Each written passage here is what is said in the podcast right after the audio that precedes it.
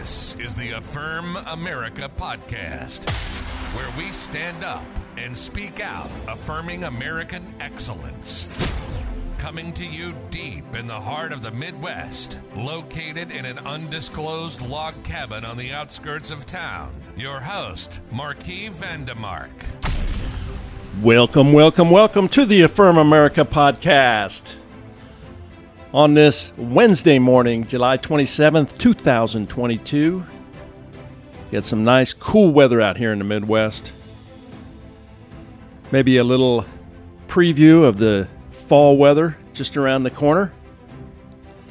Hey, thanks for joining us on the Affirm America Podcast this morning. I'm your host, Marquis Vandemark. You can run over to affirm america dot com, check out some of our articles. two thousand Mules is playing over there. And while you're there, why don't you sign up for our podcast? All right, today is our top five headlines for this Wednesday. Let's start off with headline number five. Pro-life pledge. Michigan football coach Jim Harbaugh offers to raise children of unplanned pregnancies. From E S P N, Michigan football coach Jim Harbaugh, who last week spoke at a pro-life fundraising event in Michigan, said this past weekend that we'll raise that baby should someone in his family or program be involved with an unplanned pregnancy. Quote, let's discuss it, end quote, Harbaugh told E S P N as part of a wide-ranging interview conducted Saturday in Muskingum, Michigan during the team's summer tour of the state, adding, I've told them the same thing I tell my kids, boys, the girls, same thing I tell our players, our staff members. I encourage them, if they have a pregnancy that wasn't planned, to go through with it. Go through with it. Let that unborn child be born. And if at that time you don't feel like you can care for it, you don't have the means or the wherewithal, then Sarah and I will take that baby. From Breitbart, critics should not be surprised that Harbaugh is standing up for life. His views on abortion are well known, and he's commented on the topic many times before. In twenty twenty, for instance, he praised people for being concerned about people's lives during their coronavirus scare. But he added, you see people taking more of a view of the sanctity of life, and I hope that that continues. I hope that continues, and not just in this time of crisis or pandemic. All right, well, good for uh, Coach Harbaugh. That's Uh, Very noble that he's willing to make those kinds of statements. That's really what we need. We need people to stand up, support life, step in when difficult situations happen in our communities and in our families, rather than taking the so-called easy way out and just have an abortion. Why not uh, offer that child up for adoption for those uh, parents that can't have children, or those that would be more than happy to add an additional child to their family. This is the direction the country needs to, to head in. This is where we need to combat the abortion issue and to be able to support life, especially in this time of Roe versus Wade being overturned by the Supreme Court. All right, headline number four. Senator Rand Paul vows to investigate Doctor Fauci if Republicans win the House. From the Daily Wire, Doctor Anthony Fauci, director of the National Institute of Allergy and Infectious Diseases and chief medical advisor to the president, practically dared Senator Rand Paul, Republican from Kentucky, to make good on threats to investigate him if Republicans are able to take back the House and the Senate following November's fast-approaching midterm elections. Fauci, who appeared Tuesday morning on C N N's New Day, insisted to anchor John Berman that all he had ever done was to help save millions of lives by putting forth common sense ideas that helped the government implement sound public health policies.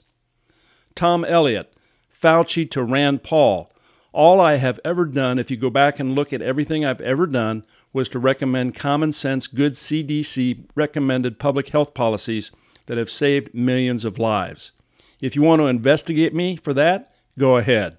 From the Daily Mail, Paul and Fauci are no strangers to tiffs, with the two constantly sparring publicly over the past few years of the coronavirus pandemic.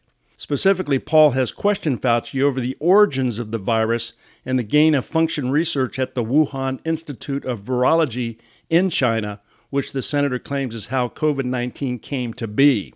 The Kentucky lawmaker has accused Fauci of somehow having some sort of involvement in the emergence of the virus because the National Institutes of Health granted funding to an organization conducting research at the Wuhan lab. Fauci has repeatedly dismissed these claims.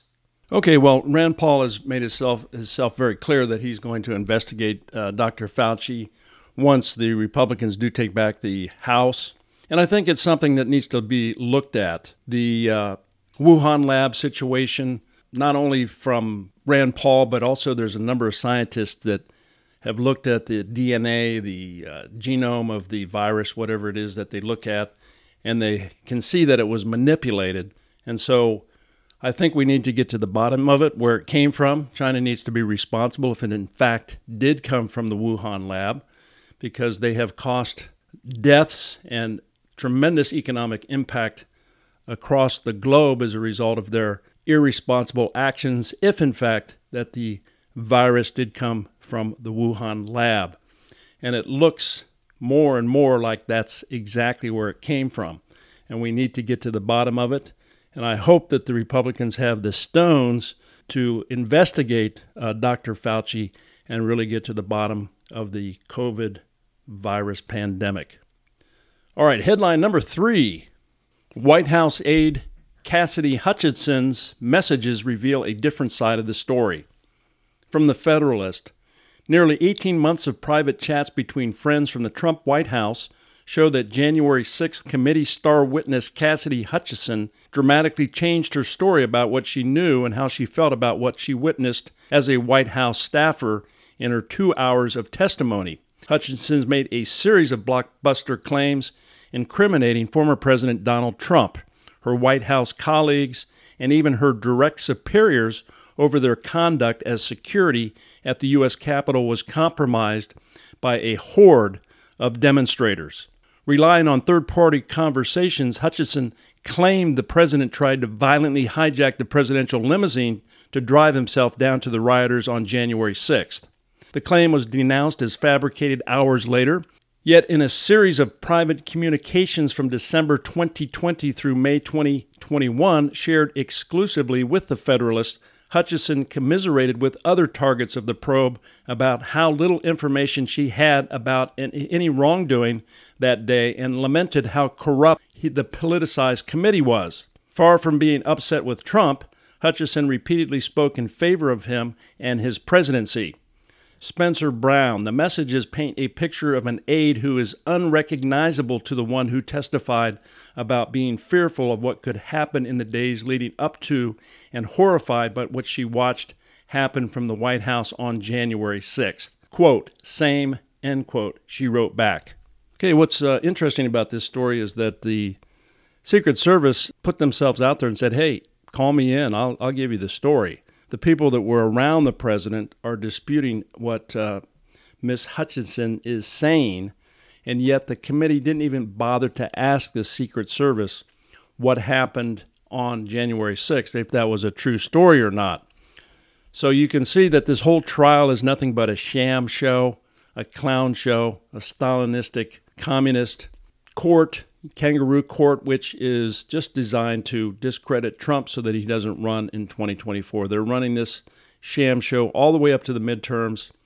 It's shameful. It's going to backfire on them. The American people aren't stupid, and it's just going to add more gas to the fire that's already burning with the patriots out there that can see exactly what the Democrats are doing in the far left, and they're using this opportunity just to keep power and to knock Trump down. That's the whole purpose of the sham show.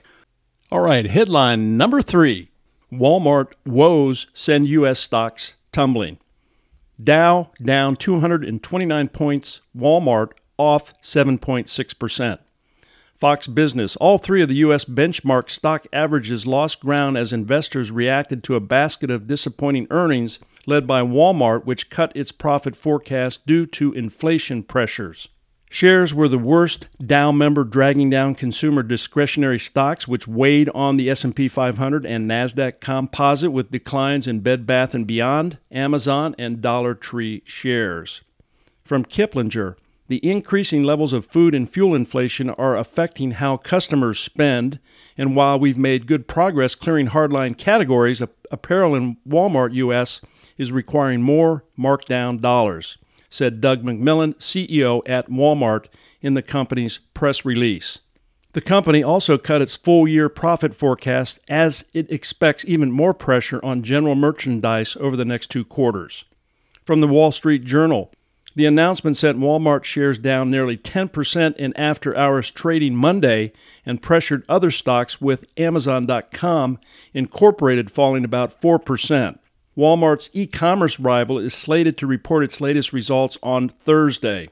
The warning casts a cloud over a week when a raft of global brands and multinational companies, from McDonald's Corporation and Procter and Gamble Company to Visa Incorporated and General Motors Company, are slated to update investors on their latest quarterly results and the outlook for the rest of the year. Okay, so we're uh, we're definitely in a recession right now. We've already had two quarters of negative G D P growth, and uh, it's uh, not looking pretty. The Biden administration has completely destroyed the economy in the last eighteen months, direct result of printing money, spending, overspending, cutting energy, regulations. These are all the things that stifle uh, economic growth in this country, and this is uh, intentional. The far left is very much behind this, pushing Biden to do these radically ridiculous ideas of how to run a country, and we're beginning to see the results. So we also had the pandemic and the supply chain issues, which all accumulated to where we are today, and we need to batten down the hatches and be prepared, because I think we're in for some rough patches over the next couple years as we try to untangle this complete mess that the Biden administration has put us in. And we can only hope that the midterms turn out like we we hope it will, and that is to take back control of the House and the Senate and the White House in twenty twenty-four, and put some grown-ups in there that know what the heck they're doing and put a stop to this crazy far-left radical Democratic agenda. All right, headline number two. Beverly Hills will refuse to enforce mandate should L A County reinstate masking. Fox News, the Beverly Hills, California City Council voted unanimously not to enforce a Los Angeles County mask mandate should one be adopted. I feel it is our job to lead and support the power of choice, Beverly Hills Mayor Lily Bossi said after the voter Monday evening, according to reporting from Fox eleven. The comments come as the Los Angeles County Department of Public Health has publicly weighed the possibility of adopting an indoor mask mandate in the county, which has seen a steady rise in COVID nineteen cases in recent weeks. The mandate was reportedly set to go into effect Friday, but Public Health Director Barbara Ferrera told reporters cases in the county may be leveling off, and we are likely to want to take a pause on moving too quickly on universal indoor masking. From the Daily Wire, Julie Hamill, an attorney representing the Alliance of Los Angeles County Parents, recently told the L A County Board of Supervisors in a letter that she would file a lawsuit if the mask mandate is reinstated for L A city school kids. Hamill is requesting that the supervisors take away some of Ferrera's authority. From C B S, Los Angeles County Supervisor Catherine Barger Monday issued a public statement opposing bringing back an indoor mask mandate, days before the county is considering reimposing one to curb the spread of COVID nineteen. In an open letter to her fifth District constituents, Barger said she believes masking mandates are polarizing and unenforceable, and said she does not believe that such a move would have any major impact. I have not seen any empirical evidence that conclusively shows that masking mandates make a difference in decreasing or stopping COVID nineteen transmission rates, Barger wrote. An analysis of Alameda County's June twenty twenty-two masking mandate, in fact, concluded it had no significant impact in comparison to its surrounding counties that did not impose a masking mandate. Alameda County dropped this mandate after only three weeks. She added that a mandate will not make a meaningful improvement to the underlying systematic healthcare inequities that are the true drivers of inequitable rates of COVID nineteen deaths and long-term negative effects. Okay, we're starting to see some cities push back on all these, these mandates in California that just devastated the small businesses, the restaurant industries, when they shut it down, and all the mask mandates which have destroyed our young people in their developmental stages for the last couple years. And there's been no empirical evidence that masking stops the COVID nineteen virus transmissions. So good for Beverly Hills. I hope other cities follow suit and they push back on Governor Newsom's radical leftist ideas. This guy thinks he wants to run for president in twenty twenty-four when he's completely destroyed the great state of California. Ain't gonna happen. You can do it in California, but it ain't gonna happen in the great U S of A. All right, headline number one. C N N chimes in on Biden administration attempting to redefine recessions. Quote, you can't fake this, end quote. Spencer Brown, as the Biden administration furiously attempts to spin our current economic situation into an argument to vote for Democrats in November's midterms, the White House can apparently no longer expect assistance from C N N. During a segment talking about the White House's desperate attempts to redefine what a recession is, C N N editor-at-large Chris Cillizza and host Kasie Hunt had some fun at the expense of the White House's laughable attempts to paint a rosy picture of the Build Back Better agenda's effects.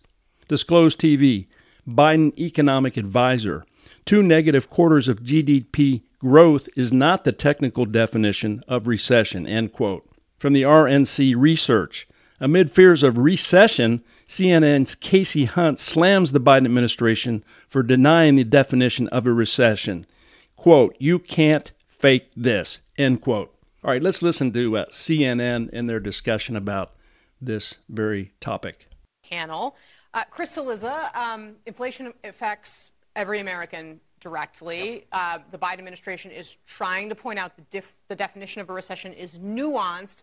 But I got to tell you, I, I struggle with this. I get that why they want to do it from a political perspective, yeah. But, like, you can't fake this. No, I was just I was laughing to myself with the in my view thing that Caitlin highlighted, because it's like, well, in my view, I should be drafted into the N B A. Like, the N B A, N B A executives didn't agree with that. I would make millions of dollars. Right. right. Like, it doesn't really matter what you think. It's there's a There is a technical definition, two straight quarters of negative economic growth. They clearly believe that that is likely to come to pass later this week. They're trying to pre-butt it. To your point, we get why they're doing it politically. Right. At the same time, we have these terms for reasons. You don't have to like it. Of course they don't like it, because the econ- you know, Joe Basically Biden's, a textbook, Joe right? Biden's handling textbook of the definition. Economy was at twenty-five or thirty percent in our most recent poll. Like, yeah, it's a problem for them. This adds to the problem.